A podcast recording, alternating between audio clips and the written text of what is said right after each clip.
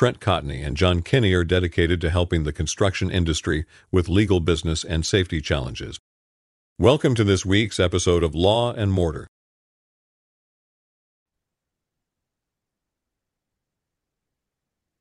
Hey, I'd like to welcome everybody to another episode of Law and Mortar. As always, I'm Trent Cotney, and I'm happy to join you today. As as always, we've got John Kenney.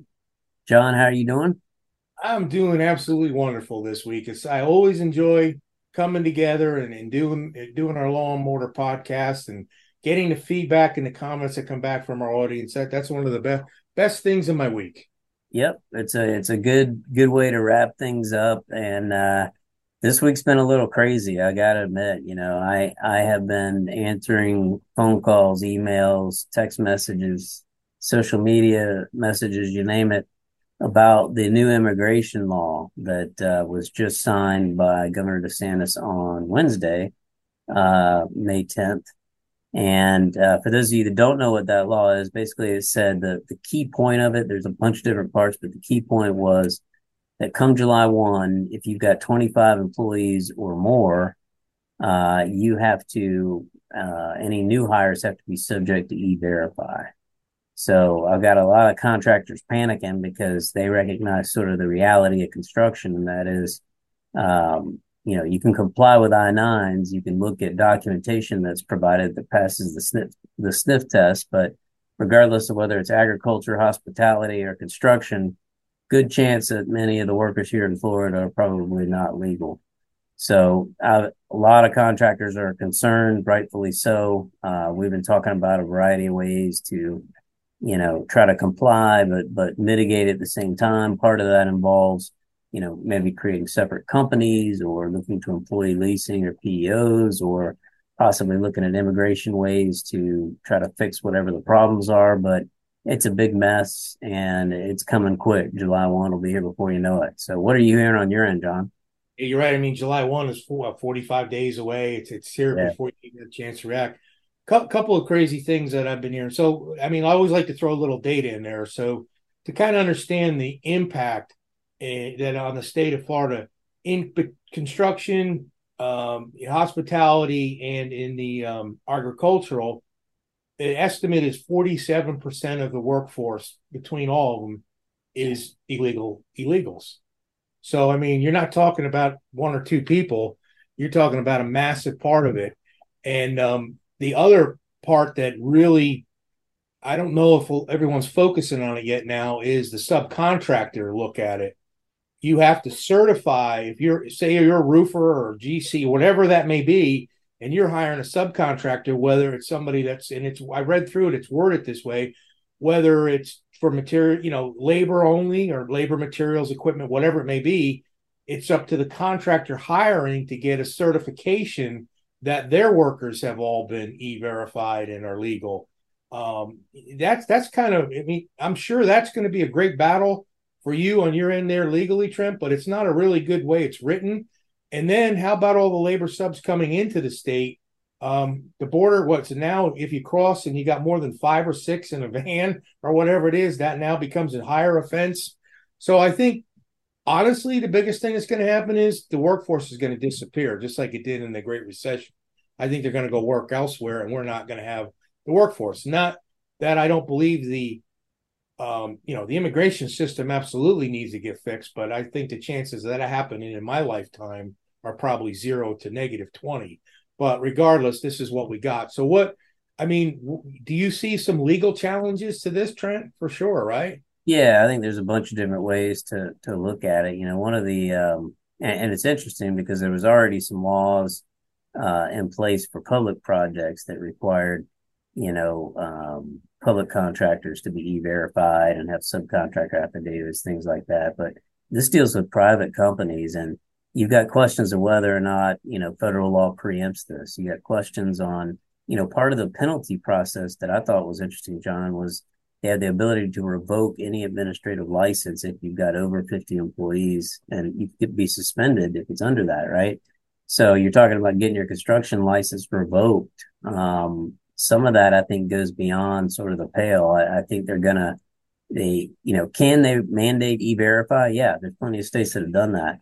the problem is all this extras and add-ons and stuff that I think was added in for, for political reasons. That's going to be subject to challenge. I would be astonished if there's not legal challenges looking to fight some of this, especially among the three industries that you mentioned. Yeah, and I got to agree with you. That the E-Verify bothers me the least about this because even when I was in the industry, we used E-Verify, and you know, and sometimes it could take a year, honestly, that you get a no match letter, even if they pass E-Verify. It does happen. You can pass, but it's the penalties that are going along with it, and the driver's license, and the fines, and and like you say, you know, one offense is X, and then two offenses, and then you can lose your license pretty much forever if it gets to that point. And you know, we all know there's good players and bad players, and the black bad players deserve to get whatever they got coming. But this one seems like it threw everybody in the state into one big bag, and it's all being mixed up. Yeah, yeah, I think it's a little short sighted. I, I wonder how much it's going to be enforced. You know, hopefully it's just a paper tiger, but time will tell. So um, another interesting thing that we got going on, I guess, is the the debt ceiling. John, you and I were talking about that before we started here. Why don't you tell everybody what's going on?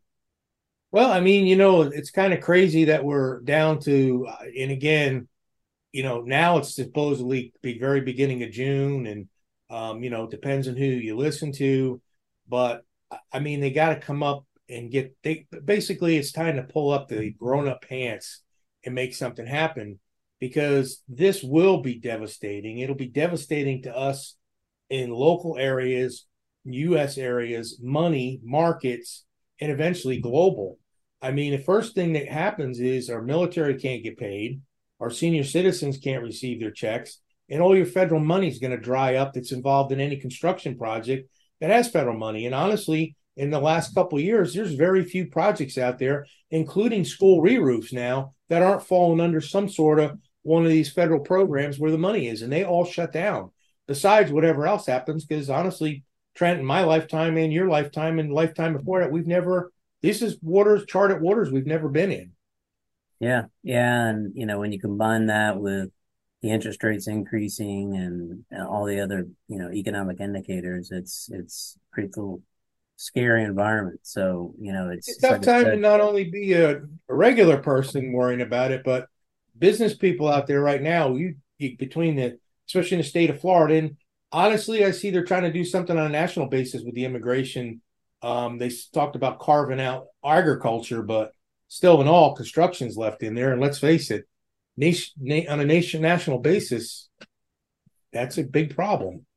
Yeah, you know, I I don't know what the future is going to look like. I, I think that that we are going to have an economic downturn and I think it will be it, we're experiencing sort of a slower burn than than it was back in you know nine and ten that that time period. Uh, part of it is because they they've been notching the interest rates slowly, but uh, that money is getting more and more expensive, and I think projects are drying up, and I think it's it's just going to be a matter of time where it's going to catch up. You know, the good news is that construction remains strong. There's still a great backlog. I think we're, we'll be the last to experience any issues there. But uh, definitely got my eyes on it. Something that you know we're focused on over here. At least you know trying to to mitigate risk and make sure that you know you're keeping every dollar you can. So, John, now it's that special time. This uh, is my favorite time. Yeah, I got I pulled one out in advance. This is one that I thought would be timely. Uh, this one is from Tom, and he says, with all the recent changes uh, with immigration laws, uh, how are we supposed to get workers? Do you have any ideas on how we can properly recruit new workers into our workforce? So, John, I'll let you. I know you do a lot with that, so I'll let you take first stab. Well, uh, that's a fairly good question because definitely, like I said, the you know the the goalposts have moved with this recent law change. Um, you you've got to, you know, recruiting's one thing, and everybody um, is legal. They all going to come in. They're all going to be legal until you run that e-verify, and it usually kicks back within. You know, you got to do it within I think what three days or twenty of hiring or something. Trent, mm-hmm. I, that's the legal part, but I think I think that's what it is. But I, I think there, I think you got to really work your efforts into trying to work locally with high schools, trade schools, Votex, And I also have been really getting some interesting ideas, people from other industries that are really fed up with other industries. And I don't mean in construction, I'm talking about even sales and retail. Maybe that's not all the best we can get for the workforce, but I think you got to think out of that box and start recruiting from other pools that we haven't touched before because I really believe the uh, the workforce is going to dry up. I think the ones that know they're illegal or may or question it, or there's going to be people not wanting to come because they don't want to deal with it. I think you're going to see an exodus of workforce like we did in the in the Great Recession, which was greater nationally. But I, I would say just you got to think out of the box. Start working with your local. If everyone works locally and expands out from there, I, I think you'll be successful. Yeah, and I just add on, you know, don't don't forget our friends over at National Aluminum and Roofing. You know, most most of the uh, areas out there have you know local affiliates. Great to mm-hmm. kind of get involved and see if there's any you know recruiting options uh, for your company there. The other thing I would say is embrace technology. That's going to help increase efficiency. Um, you know, you might be able to replace you know some some workers with you know good technology. I think it's a matter of time before uh, we see, you know, more automation and, you know, whether it's drone usage or, or machines to tear off roofs or whatever it is. Uh, I think we're going to see more of that. That's going to help replace some of the labor we're missing now. But, um, you got to keep trying. Got to try as many angles as you can. That's, I don't think it's an easy answer. If there was, then, you know, wouldn't be the biggest problem construction faces right now. So I just want to tag back on what you said. And I think this is, this is where I'll leave it on this. That's with technology, you're correct. But one thing is, I would concentrate less on worrying about growing my sales and needing to find an additional 15 more people for the workforce, which may not happen. If you put the throttle down too heavy on sales right now, you could flood your whole company out and not survive because you don't have a way of doing it, especially with the subcontractor angle maybe being taken away. So I would recommend that this is the, we've always preached this, but this is a great time to become more efficient and more productive of what you have. So you're increasing the money you're making by doing about the same in overall volume. You're just getting more efficient at it. And honestly, everybody out there is a contractor. All that matters is that bottom uh, net profit. Nothing else matters. That's it. Increase that. Work on trying to double that rather than doubling your workforce.